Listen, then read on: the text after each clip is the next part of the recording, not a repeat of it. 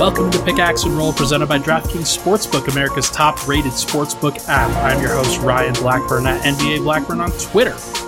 It is Wednesday night, as I am joined here by a very special guest. He has taken a podcasting hiatus after his podcasting partner on Denver Stiffs up and left. Just everybody's kicking him on the way out the door. But no, we love Zach. He's still hanging out with us, of course. Zach may have abandoned me, but we still love Zach. we love Zach. You're hearing the dulcet tones of Gordon Gross. He's the I would call you the stiff emeritus or like stiff elder leader at this point. How would you like the tribal elder? That could be there. Your general title here. Gordon, how are you doing? What's new in the life of G? Doing good, man. Just I'm glad that the Nuggets are out here. 1-1 feels a lot better than 0-2, so I'm much happier to be tied up with Portland and just messing around. So it's good. Nuggets are in the playoffs. Spring is here. There's I got no complaints. Spring in the Rockies is a great time.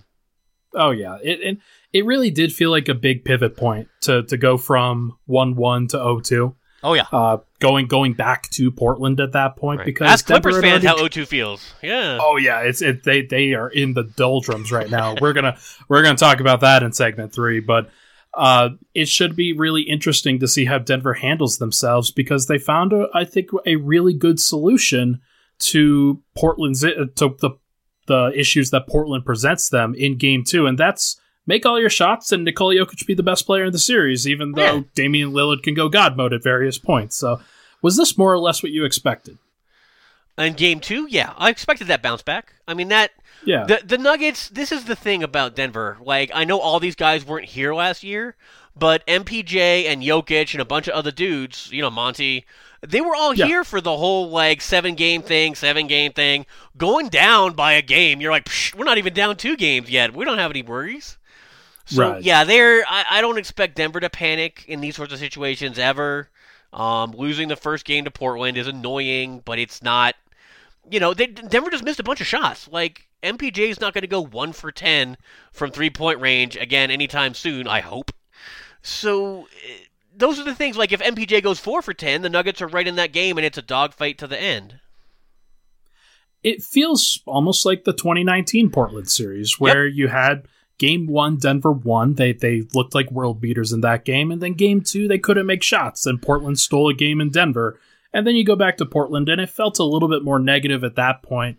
But I think at that point, Nuggets fans didn't even really know how to navigate the playoffs, because they hadn't. It's been a long time since I think Nuggets fans, the Nuggets themselves, have had to navigate a playoff series like this. And I just get the sense from Michael Malone's presser this afternoon, Paul Millsap, that these guys are very confident to the situation that they're in, and they just aren't going to be rattled at this point by pretty much anything. Well, this is a young team, but they're not an inexperienced team. Like they played pressure basketball for a long time, even before they got to the playoffs. They had that stretch run where they got kicked out by Minnesota in Game 82, but like every game down the stretch of that season felt like a playoff game, because they had to win them all to try to get into the playoffs.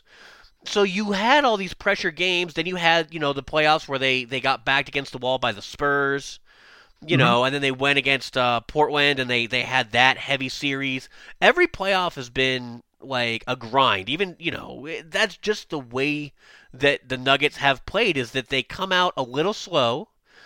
I would not say that the Nuggets impose their will on a series from the beginning.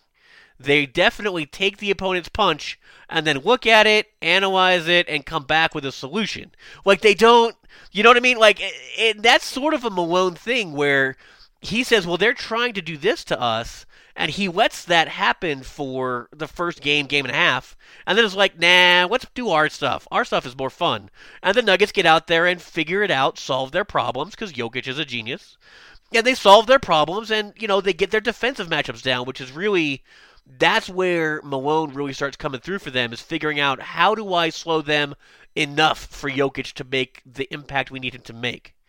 And the Nuggets get the hang of all of that, and they come out and they win these series. So I don't feel any different about it this year. It's been 3 years in a row that's like this, and the team, even though they're young, they really should... This is old hat for them. Like, Jokic might be 26, but this has been his only playoff experience. He's never had it easy. So this is no new. There's nothing new here. One of the most interesting stats that I think I can throw at Nuggets fans right now is that the Nuggets in the Nikola Jokic, Michael Malone era have only ever been down two games to one in the playoffs. That's every single time, no matter how they get there. It's they usually get to 1-1 at some point, and then they get to down 2-1. They've lost every single game three that they've played. And so it's going to be interesting to see whether they can change that this time around or not. Most of the time, they haven't had to deal with like a home court situation where they actually get to play at home in a game three. So maybe that's the reason. But they're in this situation now where they have to go back to Portland in a situation where like Portland's crowd is going to be pretty nuts. Those guys are. They're going to be very angry. This team, it's going to be contentious. We'll talk about that in just a little bit. But I think there is a lot to be learned from these next 3, 4, 5 games, however long we're going to have in this series. So I'm looking forward to it. What in your mind, just from a gameplay standpoint, or even just like interpersonal, has been the most surprising development so far from these first two games? I don't know. I mean, Dave going off is not surprising. Yeah, because for me, I think Marcus Howard and Shaq Harrison both being good would be the first thing that stands out to me. Like, I couldn't believe it when that happened. Well, and I was surprised that they both got the time. Like, I understand that Denver's down guards, but I thought they would just play bigger. You know what I mean? Like, I thought that they would say, well, yeah, but I have Millsap and Green and JaVale, and we could get big on these guys if we wanted. And they were like, nah, we like Marcus Howard, we like, Campazzo, we have no problem with having Monte Morris out there with a bunch of little guys, it's all fine. And they really, they empowered their guys to play the way they need to play. And I guess that's been pretty impressive to me, is that, I mean, in game one it didn't work out, those guys didn't make distant shots, but they still looked like they felt like they belonged on the court. They weren't being played off the court. And a lot of that credit goes to Malone for getting them ready to play. And being like, you have a role. You're not out there just to stand around and soak up garbage minutes. Like, we're going to need you. And so I think for me, watching Marcus Howard was some of the most fun. Because that kid in college was just a bucket. Like, he was ridiculous. And so I didn't understand why they added him to a team that had like 5 guards already. I was like, no, I want a big wing. Like, give me a wing defender who can't shoot. I don't care. Like, I don't need a 5'10" guard, even though I like Marcus Howard. But I wasn't looking for that skill set. I'm like, he's never going to play. And then the Nuggets lose, 3 of their top guards and then trade off a couple other ones. And all of a sudden, guess what I need? I need a guard who can make buckets. And they happen to have one that can keep up with this Portland attack, which I was really worried through, like, even at the very beginning, before any games had played, that just looking at some of the numbers, looking at some of the ways that Portland was going to attack Denver, that some of their stuff is unstoppable if those guys are playing at a great pace and just moving the ball well and making their shots from outside, because Denver in the scheme that they play, they're always going to be vulnerable to the role players shooting. Yes. And we saw that in game one. We saw that as Denver got the ball out of Lillard's hands and McCollum's hands and Powell's hands, and they would feed it to Robert Covington, Anthony Simons, Carmelo Anthony, game one. Game two, they kind of got back out to those guys. They didn't let those guys be the ones to kill them. Yep. And I really do think that made all the difference. They didn't get into the blender of the offense that they can usually have. Well, and that's my thing. Now, Portland's what, like the number 2 offense in the NBA or something? Yeah. It's like they're very serious. Brooklyn, then them. Like, they're really good. Yeah, and people underrate Portland, and I never want to do that. Like, that's not my goal, to underrate the Trailblazers offense. But, at the same point, even though the Nuggets don't have most of their firepower, like you're missing Murray, you're missing Barton, you don't have these guys who can put the ball in the hoop for you. But what you do have are guys who are out there and willing contributors, and that's all you really need with Jokic. And so, for me, the Nuggets are just trying to limit guys, to just keeping the 4th, 5th, 6th guys for Portland from destroying you. you know, and they did destroy them in game one. Right. You know, like in game one, like, I mean, that was your issue, was that you ran into like 18 points from Carmelo Anthony. And in this game, you know, that did not happen in game two. And that made me happy. Like, they didn't leave it Carmelo Anthony open to shoot. They got out to him. He got some fouls on him. He wasn't in rhythm, and that was it. Like, the reserves for Portland were trash in that game. And that was good. Like, they need that. They cannot afford for, like, Anthony Simons to be killing you or Enes Kanter to get, like, 20 and 15. And they did a good job. Yeah, and that's... With as good as Dame is, and how much respect the Nuggets have to have for Damian Lillard on a consistent basis, you just can't let everybody score. You have to take something away. And the role players is a good place to start. But even still, like, Dame had 32 at half. He had 8 threes in game two. And they decide to go with Aaron Gordon in the second half. And two, I think better results, obviously, than what happened in the first half. But it wasn't like... I never felt like Lillard was fully stopped in any way, shape, or form. And I don't think the Nuggets would say that he was stopped. No. They definitely have all the respect for him. So my question to you, do you think that Aaron Gordon can actually guard Damian Lillard for the rest of the series with the way that Denver is going to defend him? Or are they going to have to continue getting more creative at this point? I think you can put Aaron Gordon on him just to bother him with size. I mean, it's not like it stopped Lillard from getting to the foul line. Lillard was at the foul line like all the time. So that's going to be a thing. He gets calls. He gets the star calls that like the Nuggets do not get. And that's just the way it is. It's guard play. The Nuggets don't have a guy that plays the way that Dame plays.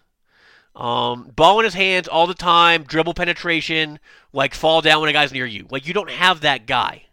You can't even Murray, contact. When healthy, would want to get a good clean shot. He jumps off, away from contact. He makes it really hard on himself. He falls sideways, like shooting at 45-degree angles, away from dudes. He makes them. Like those are the shots that he makes. Open threes, doesn't make those. But like, you know, if there's two dudes and he's jumping and falling down, and then he makes the shot. It's beautiful. But he doesn't jump into contact. He doesn't create contact. That's not what Murray does. And that's partly because he's a little slower than Dame. Dame is very fast, and Murray's not. Murray's stronger, and Murray's built his body. And I think that's really where his game is going to be, is being stronger, is being, you know, having good, like, explosion, leaping, but not speed game. But Dame's speed game is good. Dame's speed game, the Nuggets last year, well, I guess 2 years ago, when they were playing Dame in the playoffs, like, their way to get the handle on him was to double him. Was to get dudes out on him, two guards, you had Harris somewhat, you had some other guys, right. And you would just throw guys at Dame and be like, make someone else beat us. And in that series, they did. Other guys beat Denver. Very irritating that it was Myers Leonard and not even Rodney Hood. Like, Rodney Hood was great, but he was in the post. Like, yeah. It was everybody. In that series. And that's what the Nuggets can't have happen this time. Like, that's the thing, is this time we talk a little bit about, like, you know, how the Nuggets are being played for Jokic to beat Portland, that they're giving him one-on-one defense, and they're like, dude, if we just defend everybody else, Jokic can't beat us. Well, that's not true, because Jokic creates a bunch of other looks for people. The Nuggets are kind of playing Dame the same way, and if the Aaron Gordon thing plays out, that's what's going to happen. Is that they're going to say, Dame, we're going to put one dude on you, he's going to be big, he's going to annoy you, and we also have a little guy who will definitely annoy you named Campazzo. Like, that guy is just going to be terribly frustrating. Don't punch him. But, like, for the rest of the time, play everybody straight up, and I think the Nuggets are really trying to stay on their man. That's how it looked in Game 2. It wasn't that way in Game 1. In Game 1, they dared Melo to, like, beat them with open shots, and Melo was like, thank you very much. I love shooting in an open gym. And so... Yeah, he was great, and those guys, like, if you put them in the blender, if you have the ball moving around and finding the open man, that was a very consistent thing from the Game 1. Absolutely. Was that they were moving the ball really well and finding just wide-open shots. So... Yep. We're going to see, like, I doubt that Denver gives them that many wide-open shots again. They cannot be the goal, yeah. On the road, it is actually more likely, of course, that they would do that, but we'll just have to see. Well, that's the crowd noise, man. The crowd noise is going to be is going to be different. You've been playing for the better part of a year and a half without a crowd, without a lot of crowd noise, and all of a sudden it's going to be, hey guys, remember how loud it is when you can't just communicate by like talking in a normal voice, and you can't hear everything on a court, and and the crowd's going berserk for every Lillard three. That's where you're going to be, and the Nuggets are going to have to find their footing in that for the first time in a minute. 100%. You mentioned guarding Jokic one-on-one, and this, I think, is the premier point of the entire series. It's the first major play that either of these teams made against each other was, okay, we are going to defend Nikola Jokic, the Blazers. We are going to defend Nikola Jokic one-on-one against Jusuf Nurkic, using Jusuf Nurkic and, to a lesser extent, Enes Kanter, and we aren't going to allow him to use his best strength, which is passing. To this point, and I wrote about this today on Stiffs Wednesday, make sure to check it out if you're interested, he is just outperforming expectations to a massive level as a shooter, as a contested shot maker, as somebody who makes those difficult shots with relative ease, and I don't know if I see that changing at any point, and I think that he just feels very confident in a matchup against Nurkic and a matchup against Kanter. So my question to you is, why are they doing it, and will it continue?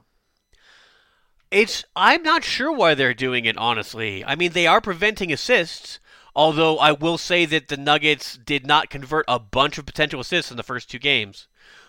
There were plenty of opportunities on the table for Jokic to have way more assists, and guys just flubbed them. And that's, I mean, that means that it's a good plan, right?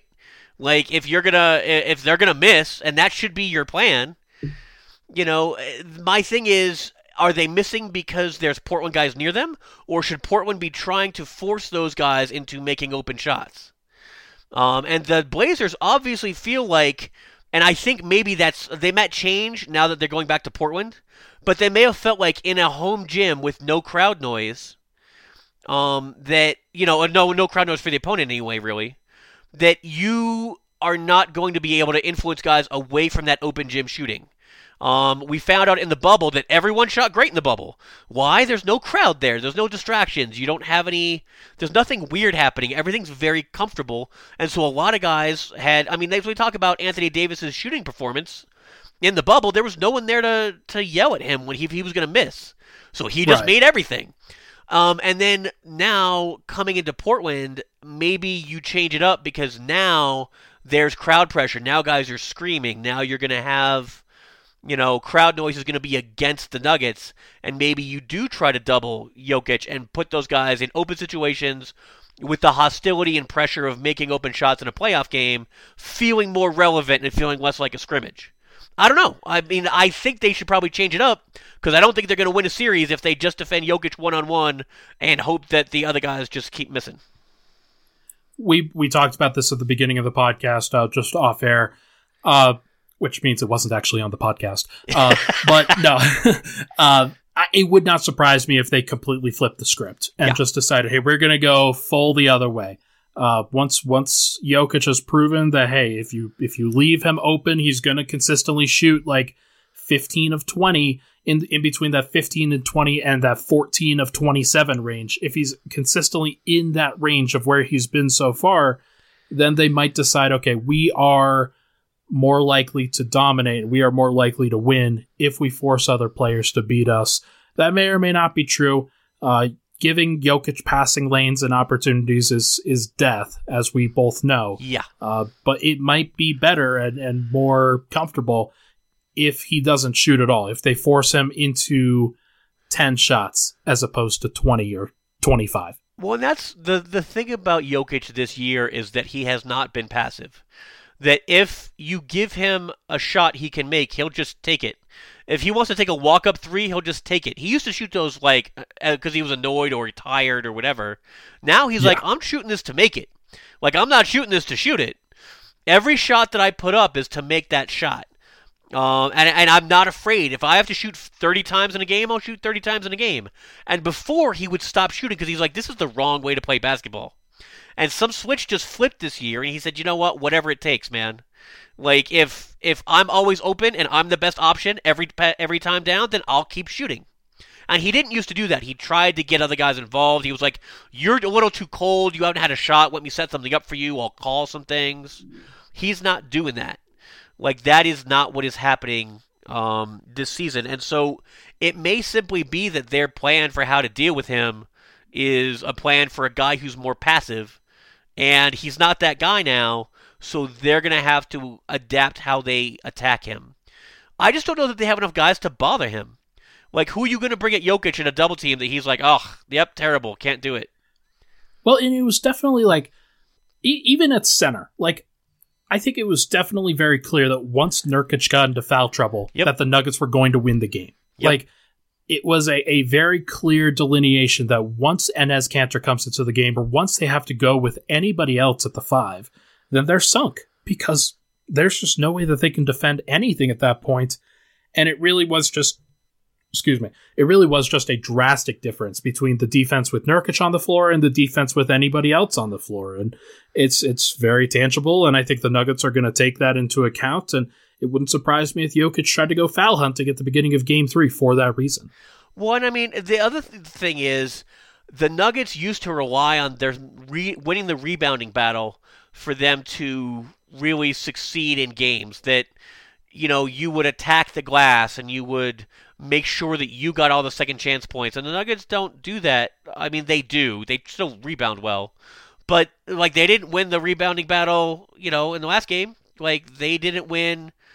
They are not winning these glass battles because they're not missing that many shots. Right. Like, the thing is, when it's on your side, you know, you're not losing out on these shots.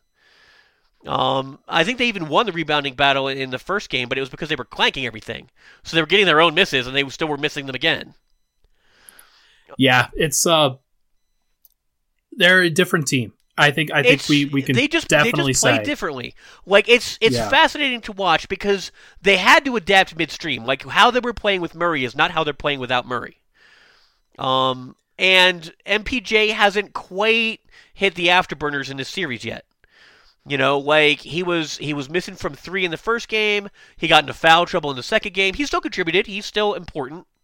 He still spaces the floor. You still require attention on him. But that hasn't been a huge factor. The factor has been Jokic is just that damn good. He certainly helps, and that's definitely a big factor in this. Let's talk about MPJ on the other side. I think there's definitely a thread to pull on there, and I think there's a lot to discuss with regard to MPJ and the Nuggets. So let's take a quick break. When we come back, we will talk about that. But first, this podcast is brought to you by DraftKings Sportsbook. It's playoff time, big stakes, bigger promotions. DraftKings Sportsbook, they are putting you courtside with a chance to turn $5 into $200. That's 40-1 odds on any basketball game. All you have to do is pick any team that is still in the hunt for the trophy, and if that team wins, you will receive $200 in free credits. That's right, pick any team that is still in contention. Just $5, that team wins you cash, $200 in free credits. All it takes to claim these 40-1 odds on the basketball team of your choosing is placing a $5 bet on that team. DraftKings, they offer great odds and promotions on baseball, hockey, so much more. So if basketball isn't your thing, what are you doing listening to this podcast? Let's be honest. Like, DraftKings, they are safe, secure, reliable. You can deposit and withdraw your funds at your convenience. There's no doubt that this is the best opportunity. DraftKings, they want new users like you, and they are willing to pay top dollar in order to do so. So download the top-rated DraftKings Sportsbook app now and use promo code MHS when you sign up to turn $5 into $200 in free credits. Bet on the basketball team of your choice to win their next game, and you can claim $200 in free credits. That's promo code MHS for a limited time, only at DraftKings Sportsbook. Must be 21 or older. Colorado only, new customers only, wager paid out in site credits, restrictions apply. See DraftKings.com/sportsbook for details. Gambling problem, call 1-800-522-4700. We will be right back on Pickaxe and Roll.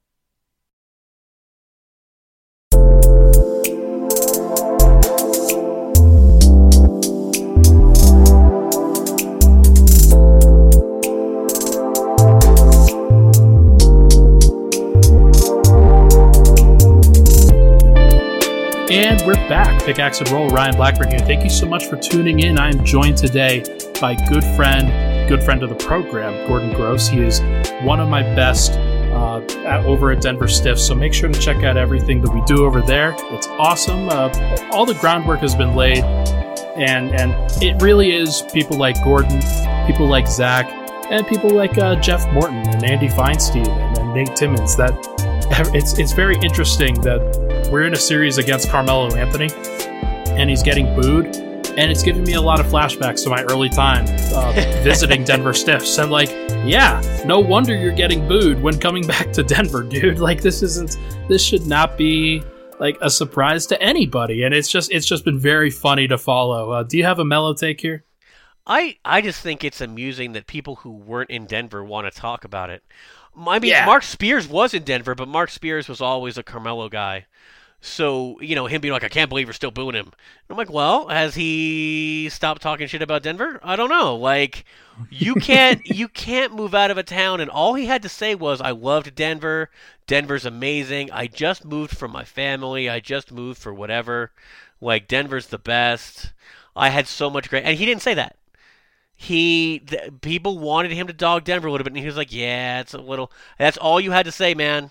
If you had just kept it straight up, you'd have no problem. People would stop booing you. But you wanted to, like, leave, get paid all the money you could get in an extension, so you kneecapped the Knicks.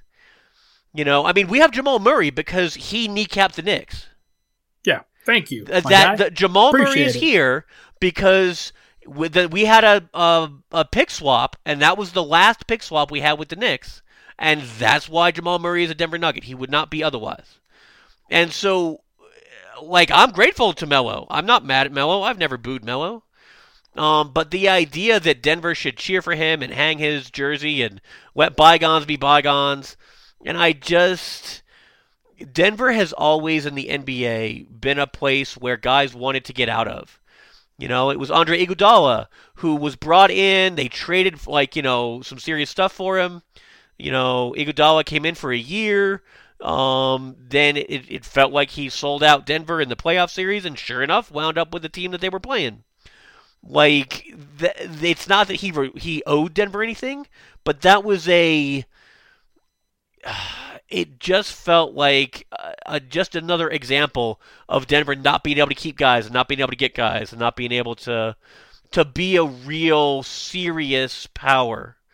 Where the only guys who would come back are guys like Chauncey Billups, who was a star here and wanted to be here. Right. You know, and I mean, they traded for him, but they knew he wasn't going to throw a fit because he was from Denver. Like, he wanted to be in Denver. And so getting guys who want to be here is important. So the Nuggets, who have latched on to Jokic, who's never said anything about leaving, who's never, you know, once hinted that he didn't want to be here, and is honestly a better player than Melo, which is impressive because Melo's going to be in the Hall of Fame. So right, that's not nothing. Like, I'm not dogging Melo for that, but the idea that you should cheer an incoming player is ridiculous to me. He's not on the Nuggets. If he was on the Nuggets and they were booing him, yeah, that would be a problem. Yeah, he's almost like, hey, I forgot about the situation, guys. Like, can we just like live long and forget? Like, come on now, let's just put the past behind us. Like, it happened so long ago, and everybody seems to be taking that stance and. It's because it didn't happen in a high-profile market. Like, right. Imagine if somebody high-profile left the Los Angeles Lakers and went to the Celtics, and they wanted to have, like, they're in their prime, they were doing a lot of great things, and then they wanted recompense after the fact, and just to say, hey, you guys should still love me because I gave my all for that team. You might have. There's a lot of reasons to think that you didn't fully give all to your team, but... it's going to be interesting to see how this goes throughout this particular series. It's just very contentious. There's just a lot of bad blood on both sides of this thing, and I think rightly so. Well, it's not like Vince Carter, right? Like, Vince Carter with the Raptors, there was a big deal there. Like, yeah. Like, the way that he left, he basically forced his way out, and then he was upset about, like... how the trade went down, and like there was a big deal on both times. But like 10 years after that, Vince was still kind of not ready to get back with the Raptors and make everything good. Like, there are still people in Denver who were in the front office. One of them's names, Brian, was Kroenke.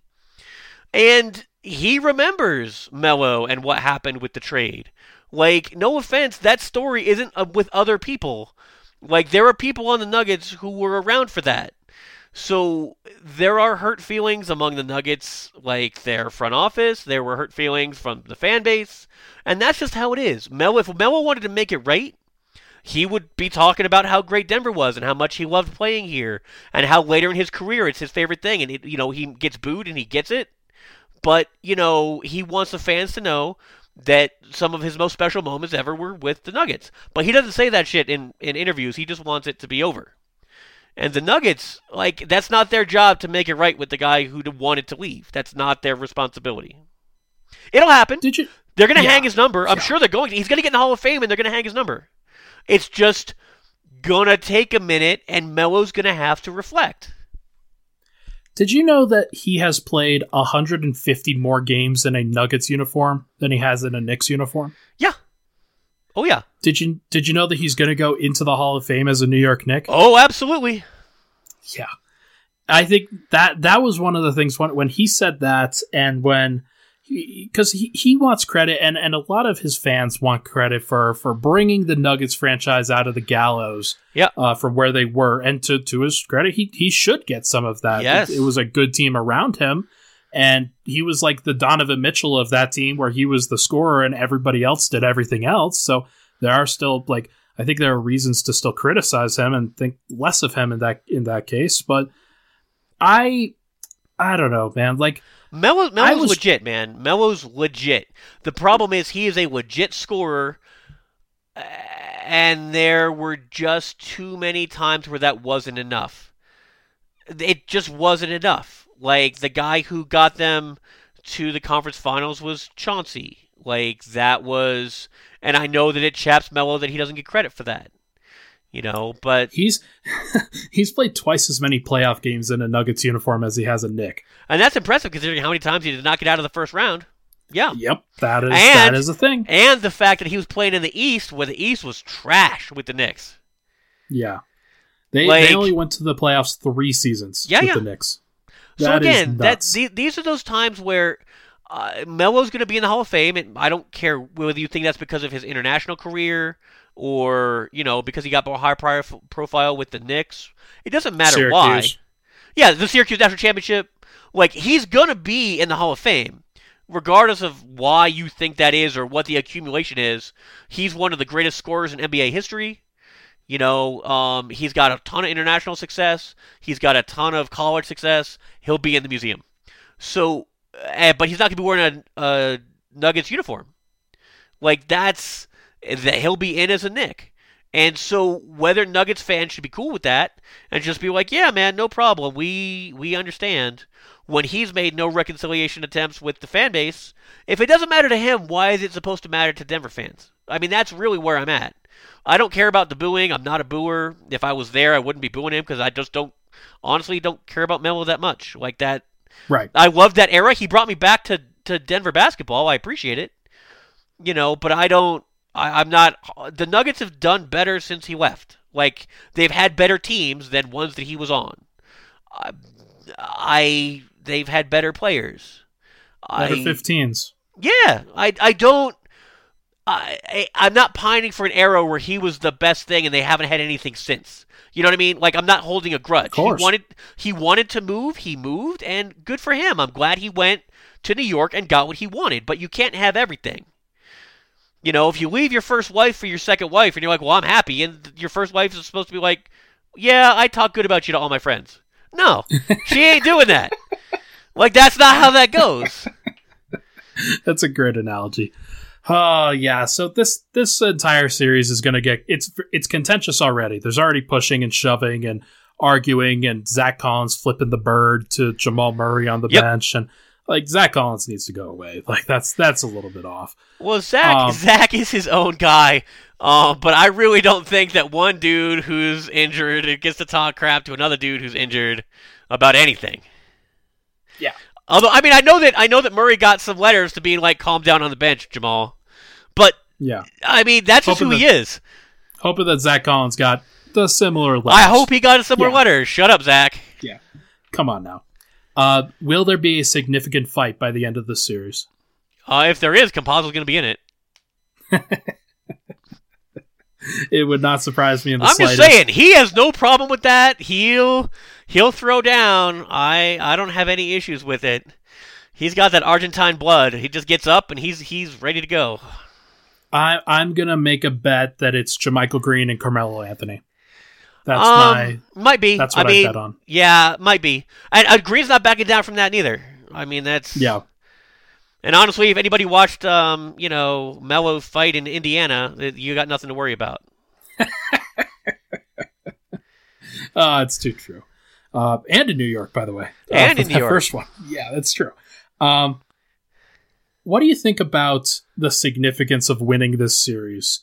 Is it more significant if Denver were to come out of this series on top, with all the trash talk, with all of the chatter, with all of the discussion around Jokic and his abilities and Dame and his abilities, the connections between these two franchises, would this series being a win mean anything more to you than another series? You mean the fact that they're beating Portland specifically? Yeah, just like. Given them responding in this nature, like with all this stuff happening around it. I don't want to talk bad about Portland. I just don't view them as a rival to the Nuggets at this point. Like if the Nuggets had a full complement of dudes, this wouldn't be a thing. Mm-hmm. Like if the Nuggets had Barton and Jamal Murray out there, this would be a sweep. I don't really have any belief that the full complement of Portland guys can hang with the full complement of Nuggets guys. Now that may change. Portland may get that mix right, but at the moment, that's not the competition. The competition is further up the food chain. So the Nuggets doing this as a missing like so many key contributors would be a big deal. But the fact that it's Portland doesn't make it sweeter. I mean, I always like sending Nurk home for a nice summer. Don't get me wrong. Oh yeah, that's always good. But I enjoy watching these games because it matters to the players. Like Portland gets up for Denver games. Denver gets up for Portland games. They're usually good games. That's always nice. But I don't think division rivalry means anything in the NBA. Like, ooh, the Northwest Division's fighting like that. You know what I mean? I don't. That isn't something that really gets my blood up. Divisions are ridiculous in the NBA. So for me, I enjoy watching good basketball, and Portland and Denver usually have good games together, so that's fun, but I don't think it means anything more to me than that. What about the impression of Jokic? Because I think there's a large contingent of people that see him as, hey, unanimous MVP, he's great, he's awesome, but is he really a top five player? Like, Are we really in that? Well, yes, the answer is yes. The answer is yes. He might be... not 1, 2, 3, 4, or 5 either. There is a large contingent of people that don't really think that highly of him and just think that in this situation, like Steph Curry, LeBron James, Kawhi Leonard, Kevin Durant, like James Harden, guys like that. It's like those guys, the old guard is still better than him. What would you say to those folks if Jokic were able to pull this off? Well, I mean, for me, if Dame pulls it off, it's just proof that Dame is great. So if Jokic pulls it off, I don't know why it's not proof that Jokic is great. You know what I mean? It would be Dame drags his team to the next round over the MVP. Would be the narrative if Dame wins. So if Jokic wins, why isn't it Jokic drags his beaten up team, to the next round over like Dame's greatness? Like, but it's not going to be. I understand that, but for me, again. I don't think that people who view Jokic as the worst MVP in 35 years are going to be impressed that he beat Dame Lillard. I don't think it changes their minds. I think they have an image of him from when he came into the league in 2016 as the guy who drank 3 liters of Coke a day, you know, and looked right. Like, you know, he did. He looked like a bag of milk playing basketball. Like, I get it. I understand that that's weird, but having 3% body fat doesn't make you good at basketball. Like, and that's really, I feel like, what we're learning about the NBA in the modern era is that, yes, you need to be in shape. Like, Jokic got much better when he got in shape, and I didn't think that was possible because he was great when he was out of shape. So being in shape does matter. Like, getting into NBA shape is a big deal. It matters for him. It's mattering for Luka Doncic. Like, getting into NBA shape is changing their games and making them better. But you don't have to be, like, you know, Superman out there. You don't have to look like Dwight Howard to be an MVP, to be a great, great player. He's averaging 36 a night now on over 61% from the field. And if just those numbers by themselves are ludicrous. And like, sure, Nurkic is not the best defender. Kanter, of course, is like, can't play Kanter is a thing that was out there. And it still might be out there after this series. I just think that this is a situation where without Jamal Murray, without Will Barton, without PJ Dozier, the Blazers should be able to win. Like, this is something that should happen, given that Michael Porter is just entering his first stage of stardom. They should win, and if they don't, I don't think it reflects as poorly on the Blazers as it should, being as great as what Jokic is doing. Like I think Jokic deserves a lot more credit for uplifting everyone in that case. Well, that's the thing with Jokic, is he really does make everybody better. Like, it's a fascinating thing to watch, and to every time guys have gone down, whether this was like the Magnificent Seven game in Utah, like whether it's, you know, Barton being out down the stretch or losing Gary Harris for months at a time or whatever it is, the Nuggets train just keeps on chugging. Like, end of seasons, doesn't matter how many injuries they have, they just keep going because Jokic does make everyone better. It's a very impressive skill set to be able to do that. And unlike somebody like Chris Paul, he's not yelling at everybody all the time. Like, that's not his game. His game is just to be great and to lift people up with his greatness. It's a very impressive thing to watch. I do think he does not get enough credit for it, but part of that's because the Nuggets don't get a lot of credit for anything. It's just the way it is. Yeah. Let's talk MPJ before we hit a break here. We are witnessing a player start to grow into superstardom. Yeah. I think that's pretty clear, just with what he's done over the course of these past couple months, with how he has turned himself from a player who was going 0 of 8, 0 of 9 against the Boston Celtics back in February to now he is commanding all of the attention that Nikola Jokic isn't commanding when they are both on the floor in a playoff series. It is very impressive to see what he has done and to see how he has bounced back. Is this what you expected from him, and where do you think it can go from here? Yes. This is why I've been mad for 2 years that he wasn't getting enough playing time. Like, let's not kid ourselves. I've been yelling about this since, like, holy crap, December Vietnam, of, like, yeah. Yeah, since the day he could step on a court, since the day he actually get to play for the Nuggets, I've been like, great, more. Give me more. Yes, more of that. More passes. As people who aren't in the Stiffs chat, I can attest to this. Gordon has been adamant about this from the get-go. I was like, 20 minutes a game, every game. I want him to get, like, minimum 14 shots a game. Work it. Pass him the ball. Make this happen. Like, MPJ, when I watch him play, his ceiling, I wasn't sure this would be the case after his back injury. His ceiling remains unlimited. Like, he is amazing. And makes me think that he might be Denver's second best player on a championship team. Like, and that's with Jamal Murray potentially being an all-star as soon as 2 years from now. He won't be one next year because he won't be back. But, like, Jamal Murray is still going to be great. The question is, can MPJ be better? And I think MPJ is harder to defend.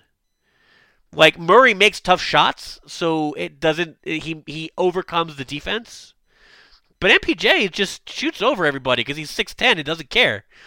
Like, his long-distance shot-making is unbelievable, and I don't care that he went 1 for 10 in that playoff game, in game one. Like, it was a good learning experience. Like, that was just the start of things. Yes. Well, these are the things he needs to know. Can you take 10 three-point shots in the game? Absolutely. Should you take them randomly rising up, like, turned halfway away from the basket, you know, shooting with 20 seconds left on the clock? No, stop doing that. You know, I understand that you think you can make every shot, but I want you to address the basket like you're going to make every shot. Remember your form. Because when he does that, he's basically unstoppable. And he doesn't have a handle yet. Like, the kid can't drive. Like, when he gets drive in 2 years, when he's able to drive the hoop, because he has his own dribble handle. And he needs it because guys forget to pass to him.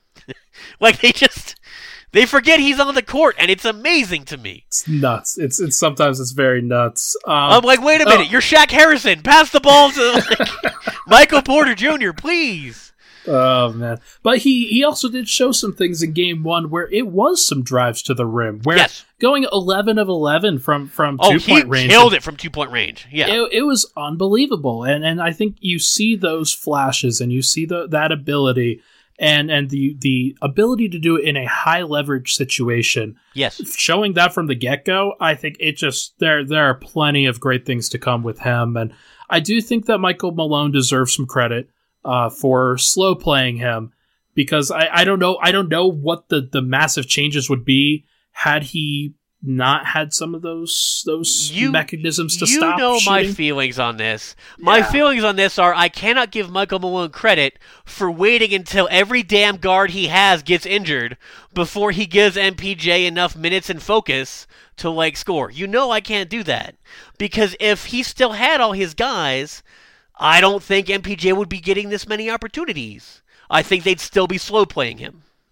I wonder if, like, I think it's better for the team that they know both things, that both MPJ can fit into the offense and can fit into the background, and when he gets open shots, he'll take and make open shots. Yep. But the team also does know now, and they will continue to rely on it throughout the rest of this series and hopefully deeper into the playoffs, that they can go to MPJ pretty consistently, and he will deliver in a lot of those cases too. If Murray comes back completely healthy, and fingers crossed, they need him. He needs to come back. And I mean, that's always the concern is how much do you lose with an ACL injury, or how much do you not lose? You're hoping for the Zach Levine return, where Zach got all of his bounce back. He worked hard. His shot was there. Like, Murray's set shot is always great. When you see Murray in practice, even now, he's like a month off of surgery, and he's sitting at the three-point line just chucking the ball, and, like, he's not even jumping. He's just like, yep, in. So he doesn't care. Because he is a great shot maker in practice, like, from set shots. He just doesn't do it in games for whatever reason. But he did more of it this year. And so I still think that his actual shot's going to be even better when he comes back, because he'll have nothing to do for a year but practice his set shot. Like, he can't jump for another 6 months. It's too true. Like he is in line for, like, a 45, 42, 90 season. Right, yeah, seriously. Like he'll struggle in the 2-point range, but, like, from three and from the free throw line, he's going to be unbelievable. Yes. I'm looking forward to it. I'm looking forward to how this team looks when he does return. I'm just hopeful that they pay for the team. It's going to be interesting. That's the only thing, man. Like, this is a team that's going to be expensive. You're going to pay a max to MPJ, and you should.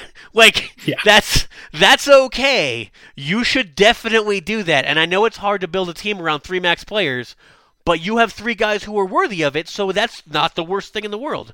The worst thing in the world is paying somebody like Otto Porter a max and having him turn into a complete scrub. That's terrible. But the Nuggets don't have that problem.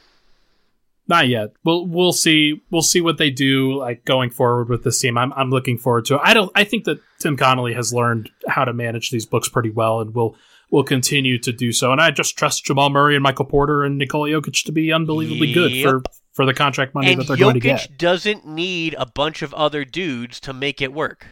Like, that's the thing, is if he can make it work in these playoffs with this cast, he can do it with basically anyone. And I don't want to dog on the Nuggets.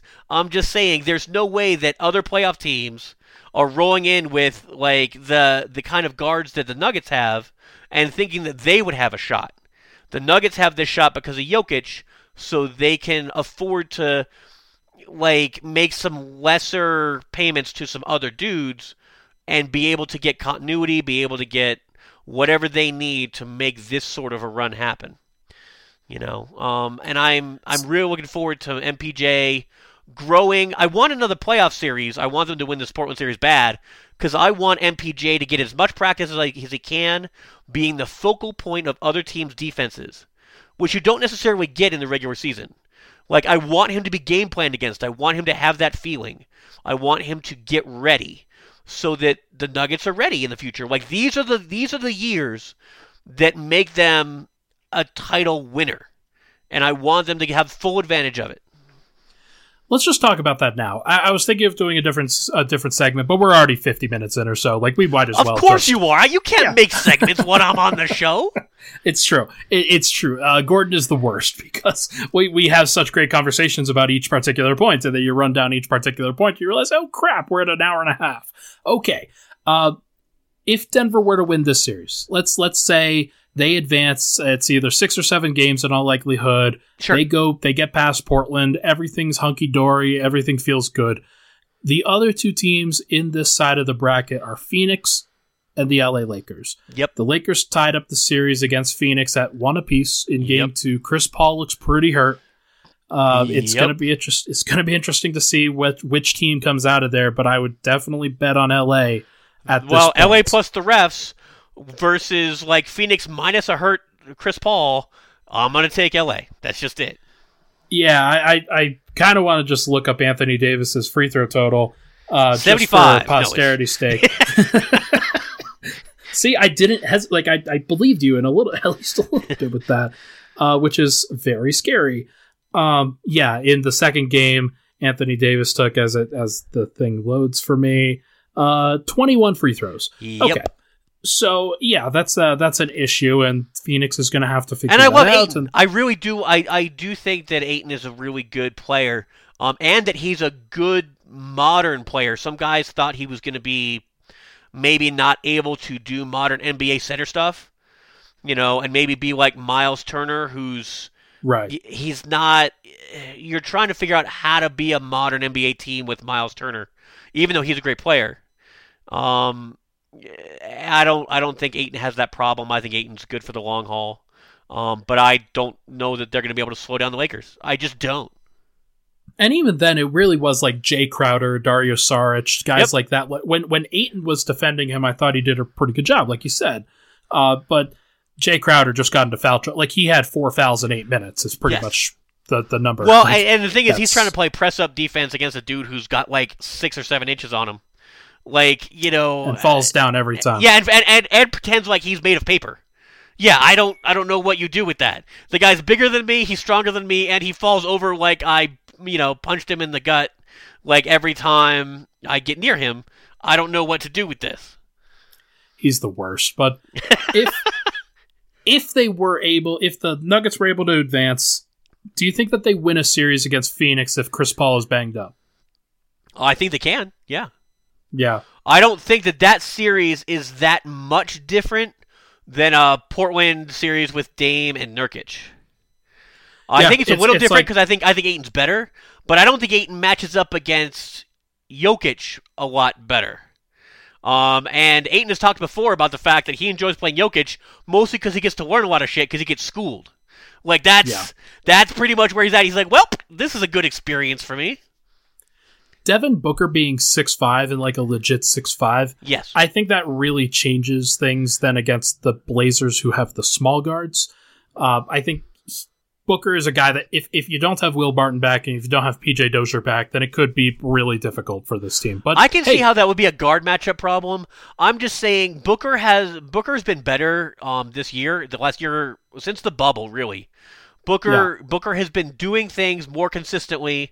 He's been in his bag. He's in the pocket. He understands what he's supposed to do, and he does it. But the Nuggets, whenever they play Booker, I don't really worry about Booker. Not that he's not a great player, but that he alone doesn't seem to have the impact on the game by himself.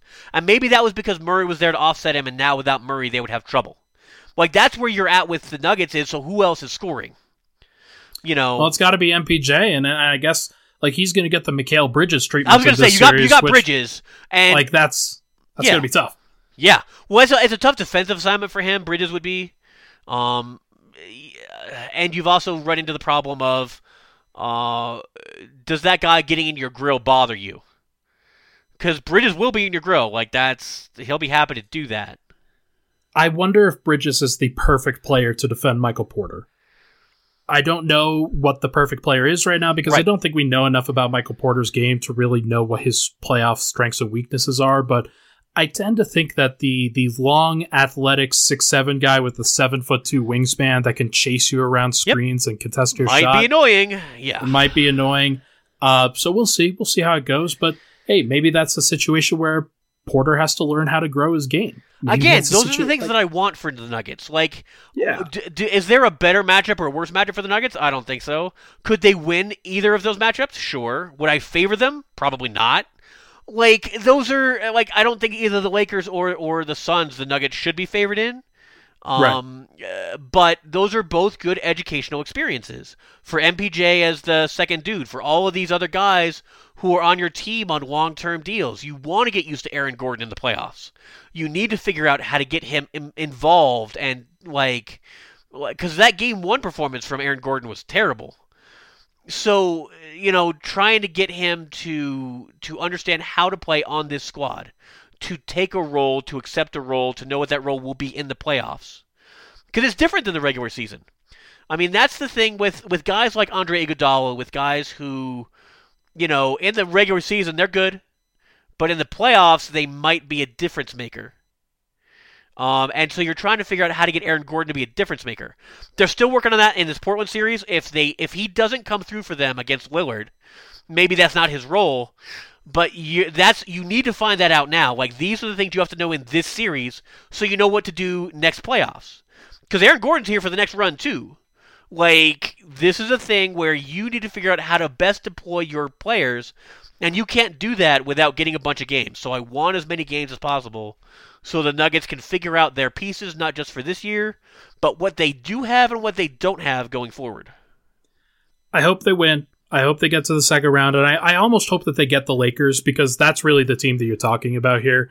Like, I think that they could beat the Clippers, and the Clippers are making things pretty easy for everybody right now because of what Luka Doncic and Nikola Jokic and guys like that could do. Well, and the thing with them, too, is that the Clips play kind of small ball without shooters.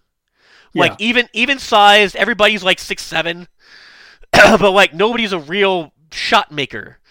You know, and playoff but that was the thing. Like they playoff like Paul George and Kawhi Leonard, those guys I think you can count on realistically, but we've seen them fluctuate in the past, of course, and even in this series. But like Marcus Morris and Serge Ibaka was somebody that they brought in. Like Marcus Morris was a lethal shooter equivalent to Michael Porter Jr. this year, but he just doesn't scare you at all. No. Nope. It's crazy. And that's the difference, and that's why Michael Porter Jr. can be a star, because it's weird watching a guy who could go off and just doesn't quite get the shots.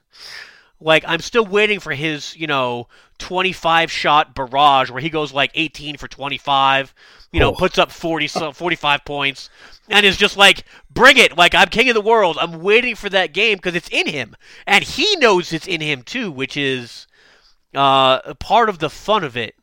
Is knowing that it's there, and he just, if he ever finds that in the first quarter in these playoffs, he's going to get fed. Jokic is going to give him the ball 50 times and be like, go. Like, have a blast. I don't want to score. You want to blow it up? Blow it up.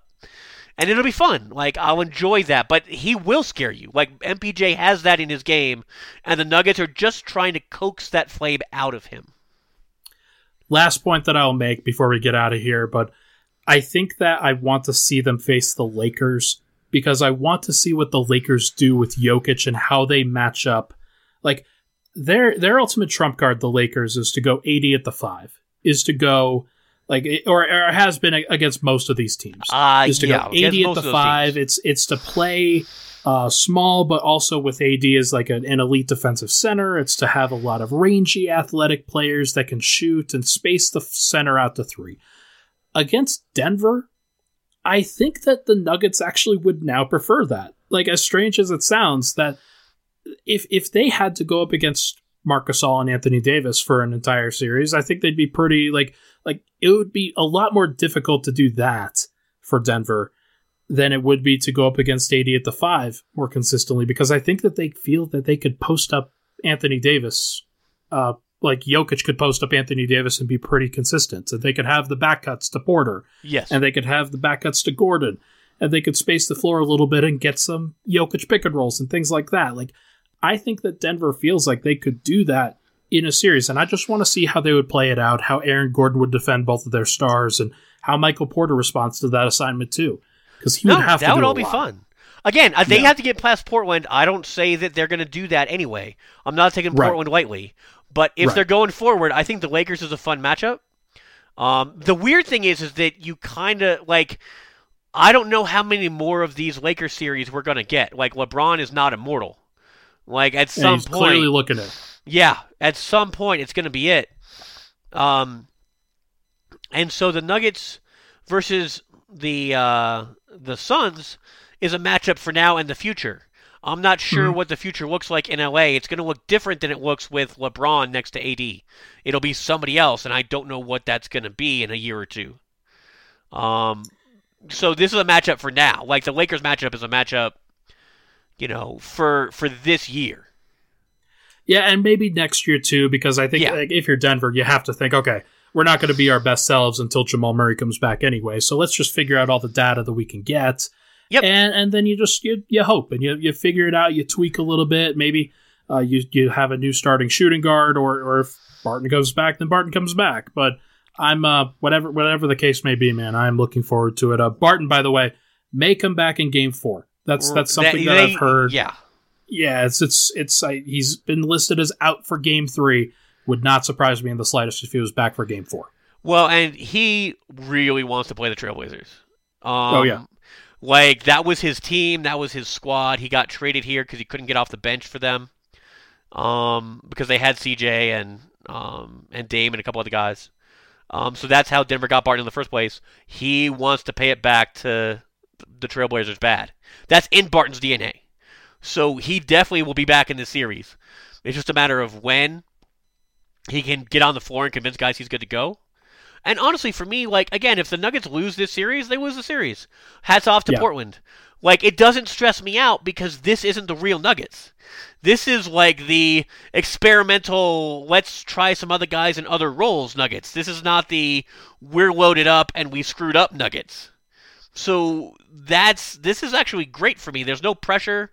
I think the Nuggets are enjoying it too, in the sense that they're not really stressed. That's why they weren't stressed after Game 1. There's no pressure when you're not expected to necessarily win. You know? So they're just out here having fun, and it shows. We're still in month 2 of Michael Porter Jr. being the second option. Right, like, yeah. It's if you frame it like that, then everybody understands. Everybody gets it. The fact is, he's talented enough to do it. The Nuggets are talented enough that they can make it work. And I am looking forward to seeing whether that talent ultimately bears out. It didn't bear out the first time around against Portland, but I think it's a higher probability that it bears out at this time. Yep. So it should be fun, man. I'm looking forward to it. How are you doing? What's new in the world of Gordon before we head out of here?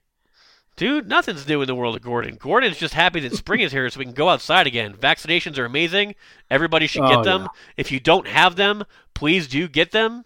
And so you can take care of your fellow people and your family. And also we can get back to having a real life, because quarantine sucked.